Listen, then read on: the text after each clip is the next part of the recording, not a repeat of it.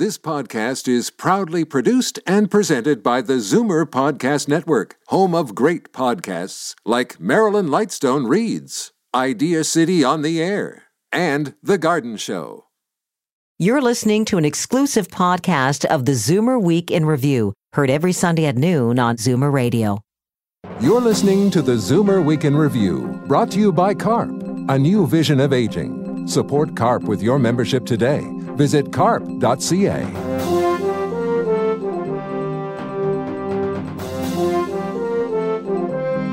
Good afternoon. Welcome to the Zoomer Week in Review. All things Zoomer worldwide. Libby Znaimer is off. I'm Jane Brown.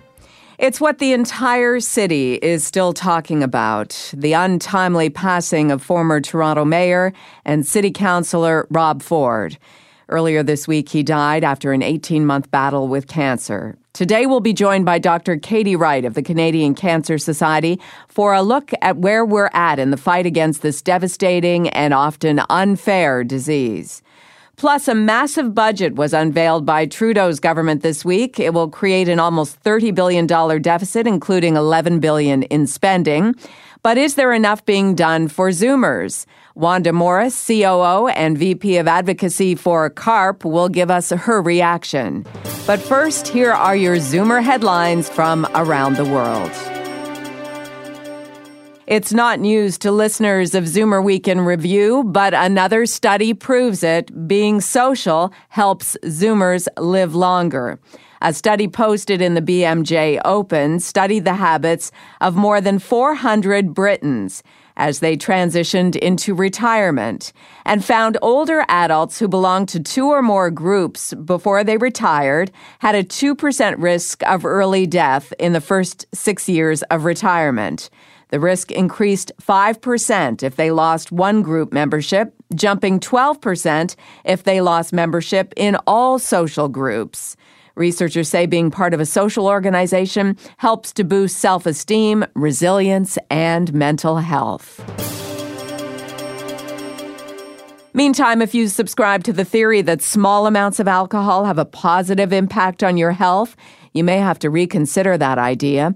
A study out of the University of Victoria's Centre for Addiction Research of British Columbia looks at 87 past research experiments involving more than 4 million people. Study co author Tim Stockwell says they found a bias in the other studies overestimating the benefits of drinking while possibly underestimating its dangers because they included people who don't drink.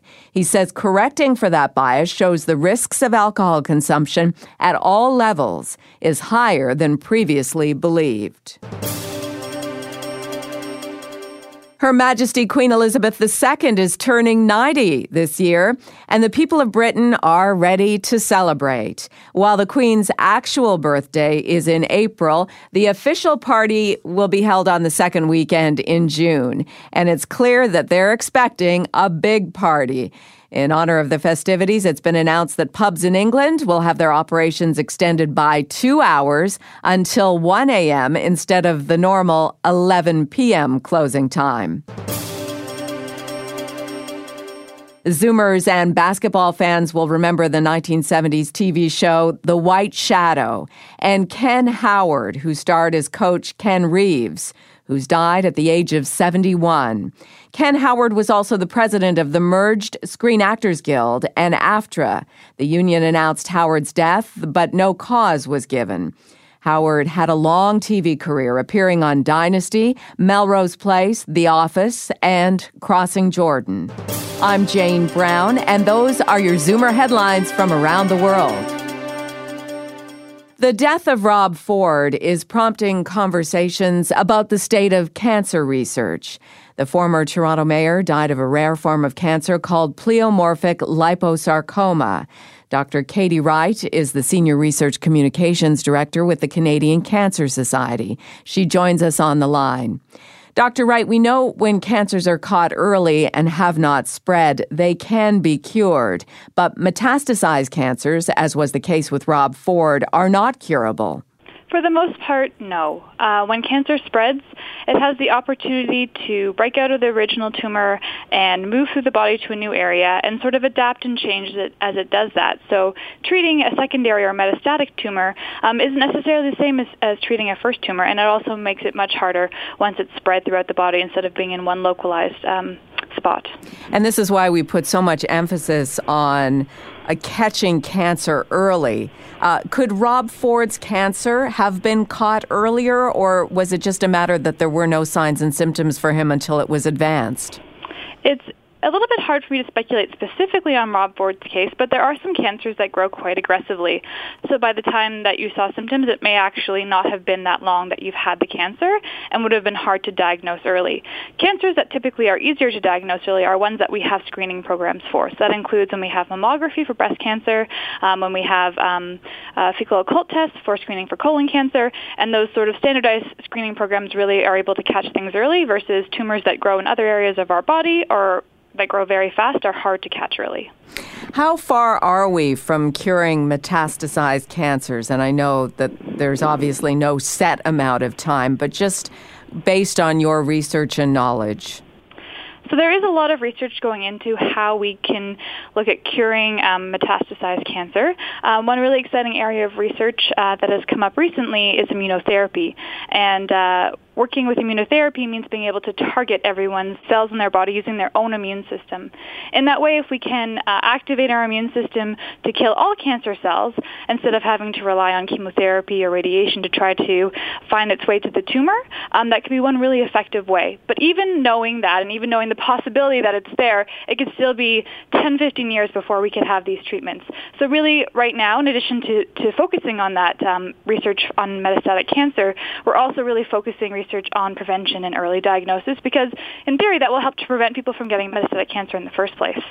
That personalized immunotherapy, that's exciting though. Um, what will it look like once it actually comes to fruition?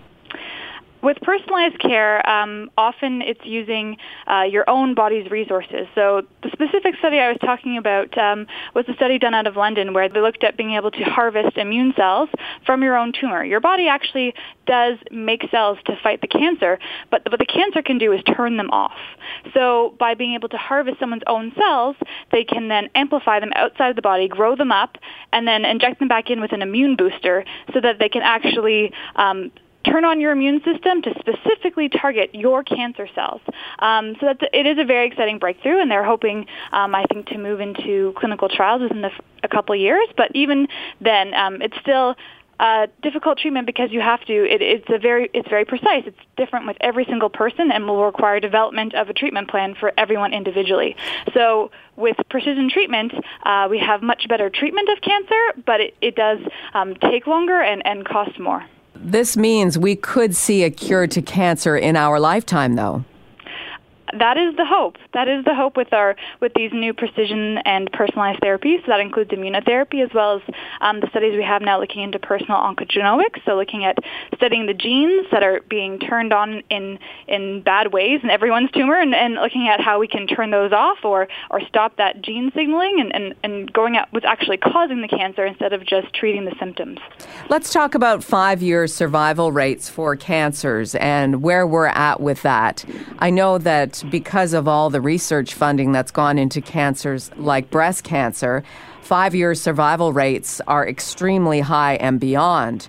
This, so this has changed. There's been a lot more promise, hasn't there? Once uh, we've gone from the diagnosis to treatment to survival stage. Yes. So we um, now are in, in Canada, the five-year survival rate for all cancers is over 60%. And that really is driven up by the high um, survival rate we have for some cancers like breast cancer, which is 88%, and prostate cancer, which is 96%.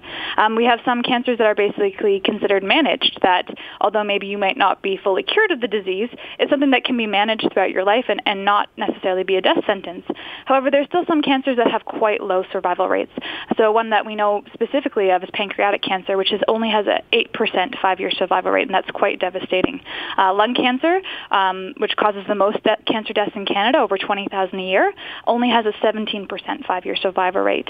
A liver, 20%, brain, 25%. So there's still a lot of room um, for improvement in these uh, devastating cancer types. Great. We thank you very much for your time. All right. Thank you so much. Okay, have a great day. Thanks. Dr. Katie Wright is the Senior Research Communications Director with the Canadian Cancer Society. You're listening to the Zoomer Week in Review. I'm Jane Brown for Libby Znaimer. Trudeau's Liberals unveiled a very ambitious and expensive budget this week, but does it do enough to meet the needs of Zoomers? CARP COO and VP of Advocacy, Wanda Morris, joins us next. You're listening to the Zoomer Week in Review, brought to you by CARP, a new vision of aging. Support CARP with your membership today. Visit carp.ca. The first budget from the Trudeau Liberals in Ottawa put an emphasis on spending, $11 billion worth, in fact. But are Zoomers reaping the benefits? To recap the budget highlights and how they affect older Canadians, we're joined by Wanda Morris, COO and VP of Advocacy of CARP, a new vision of aging. Wanda, let's start with the positives. What did you like about it? Well, I think the federal budget um, made a couple of really critical steps forward for our poorest, our lowest income seniors, and especially single seniors. So there was a, an increase in $947 annually to approximately 900,000 single seniors living in poverty. And, and that will certainly help them uh, with the necessities of everyday living. And this is $947 they did not have before. That is correct. That is a yes. lot of money when you're at that income level. It, it really is. Yeah, we're talking about the poorest of, of Canada's seniors. Uh, as well, there was a, a, commitment of 200 million for uh, seniors housing, which will, will be really welcome. We know that uh, too many seniors live in, uh, in fragile situations because they can't afford adequate housing. Now, in terms of home care, drug costs, health care in general, there are some criticisms from CARP.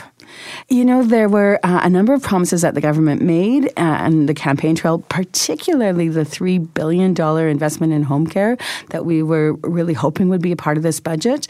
Um, on reflection, though, what we realize is that right now there's uh, there's a problem with increased federal funding because the federal government has no way to ensure that the provinces and territories actually spend the money on what the federal government intends it to be used for power uh, so now what the federal government is talking about is uh, renegotiating the health accord and working with the provinces and territories to make that investment in home care. That's actually probably very good news. We want to make sure that uh, investments in health or investments that are intended to go into health do so and don't just go into general revenues of the various provinces and territories.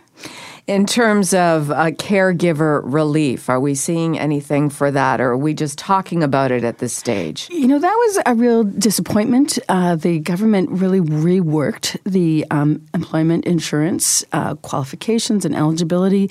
Um, it would have been, I think, an ideal time for them to uh, to increase the benefits for caregivers, at least through EI. And how would CARP like to see that rolled out? EI money specifically designated for caregivers caregivers who have to stay at home? You know, what we recognize is that people are, are giving up uh, you know, in many cases, full time employment to be volunteer caregivers. That's a, you know an incredible commitment that they're making, and we'd like to mitigate the financial loss that they suffer through, um, for example, being able to to take chunks of time off as required rather than one solid six month period, uh, and to be able to claim the benefits when they're nursing somebody with chronic diseases. Uh, right now, the eligibility is only for people with terminal illnesses. Now, we also we knew it was coming, but the age of eligibility for old age security has been reduced back to 65 rather than going to 67 in 2023, which is what the Harper Conservatives had pegged for it. Overall, that is a good move in terms of what CARP sees as a priority. I think our members will be really pleased with that. Uh, you know, in terms of, of, future generations of retirees, what we realize is that um, while many other countries are moving to uh, higher ages, in Canada, we have a looming retirement crisis. Canada Pension Plan is only replacing 25% of pre retirement income, and that up to only a fairly uh, small threshold. I think it's uh, some $50,000. So CARP is calling on the federal government to work with the provinces and really uh, review the CPP and consider um, broad enhancements to it. Uh, and until such time as that's done, then it's really premature to look at tweaking any other uh, retirement benefits. Was there any mention of that, uh, revisiting the CPP in the budget? again, in terms of discussions rather than dollars, uh, we did see a mention of that. Uh, and, and in that particular case, there was a fairly tight timeline. The government indicated they would uh, review CPP by the end of the year. Um, we're really pleased about that at CARP because our concern is, is that Ontario is moving forward with enhancements or potentially introducing an Ontario only pension plan, we think that would be a mistake. Uh, I mean, certainly we want uh, Ontarians to benefit from enhanced pensions, but we'd be far happier to see a Canada wide solution uh, so that all Canadians benefit and Ontarians don't have to pay for a duplicate bureaucracy. Wanda, I know you started your Feet to the Fire campaign uh, at the beginning of March, and the first item on that list now has been knocked off. That was the OAS age reduction. What else is on the list that's a uh, priority? So we, we had the um, increase of the GIS for seniors for 947, which the government delivered on. We're very pleased about that. There was also, uh, the government had talked about a new way of indexing benefits for seniors that was discussed in the budget but uh, not committed to. We'd like to see that come through. And of course, the, the other two big ones, the enhancements to CPP and that $3 billion investment in home care. So we will be continuing to hold the government's feet to the fire uh, to make sure that happens. And we encourage all um, our listeners, whether they're uh, yet CARP supporters, to uh, join our email list at carp.ca and make sure uh, that you add your voice to ours and we hold this government's feet to the fire. Thank you for your time. Thank you. Wanda Morris is the Vice President of Advocacy for CARP, a new vision of aging. There's more information online at carp.ca. I'm Jane Brown, and you're listening to the Zoomer Week in Review. We'll take a quick break, and then it's back with music from Elton John. You're listening to the Zoomer Week in Review, brought to you by CARP, a new vision of aging. Support CARP with your membership today. Visit carp.ca. Welcome back to the Zoomer Week in Review, all things Zoomer worldwide. I'm Jane Brown for Libby's Znaimer. It's time for your International Arts Datebook. Tips for those of you who are jetting around the world. Here's Bob Komsic. In New York, the play Waitress follows Jenna, who's pregnant and works in a restaurant, trapped in an abusive marriage and looking for a happy ending. Director Diane Paulus. She puts all of her emotion and all of her mess into a pie. And that's good until the pies start to sort of bubble over and you realize, you know, as one of the characters says, this ain't something you can tuck inside a pie. The play, based on the 2007 film by the late Adrienne Shelly, is at the Brooks Atkinson Theater. Out in Sacramento, California, the Crocker Art Museum features Andy Warhol portraits, more than 160 works exploring the artist's iconic portrayal of the famous or wealthy to England, where history buffs can visit a piece of British history at an abandoned Victorian subway stop in southeast London, the once grand entrance to the legendary Crystal Palace exhibition of 1851, a top tourist attraction before burning down in 1936, is being restored. And in Paris, Barbie celebrates the doll's 57th year with an exhibition which delves into her history. It's at the Museum of Decorative Arts. I'm Bob Komsic with the International Arts Datebook. It's a big week for birthdays of iconic Zoomer artists. Supreme's frontwoman and soloist Diana Ross celebrated her 72nd birthday. The Queen of Soul, Aretha Franklin, turned 74 years young. And the one and only Elton John celebrated his 69th birthday. During his career, Elton has recorded more than 50 top 40 hits, as well as seven consecutive number one U.S. albums and 58 Billboard top 40 singles. Right now, we'll hear his first North American number one hit, Crocodile Rock, on the Zoomer Week in Review. That was Elton John with Crocodile Rock. The singer, songwriter, and pianist celebrated his 69th birthday this week. And that brings us to the end of another edition of the Zoomer Week in Review. I'm Jane Brown for Libby's Znaimer. Thanks for joining me today. Be sure to come back next week to stay up to date with all things Zoomer worldwide. You've been listening to the Zoomer Week in Review, produced by MZ Media Limited. Executive producer Moses Znaimer. Produced by Paul Thomas. This has been an exclusive podcast of the Zoomer Week in Review, heard every Sunday at noon on Zoomer Radio.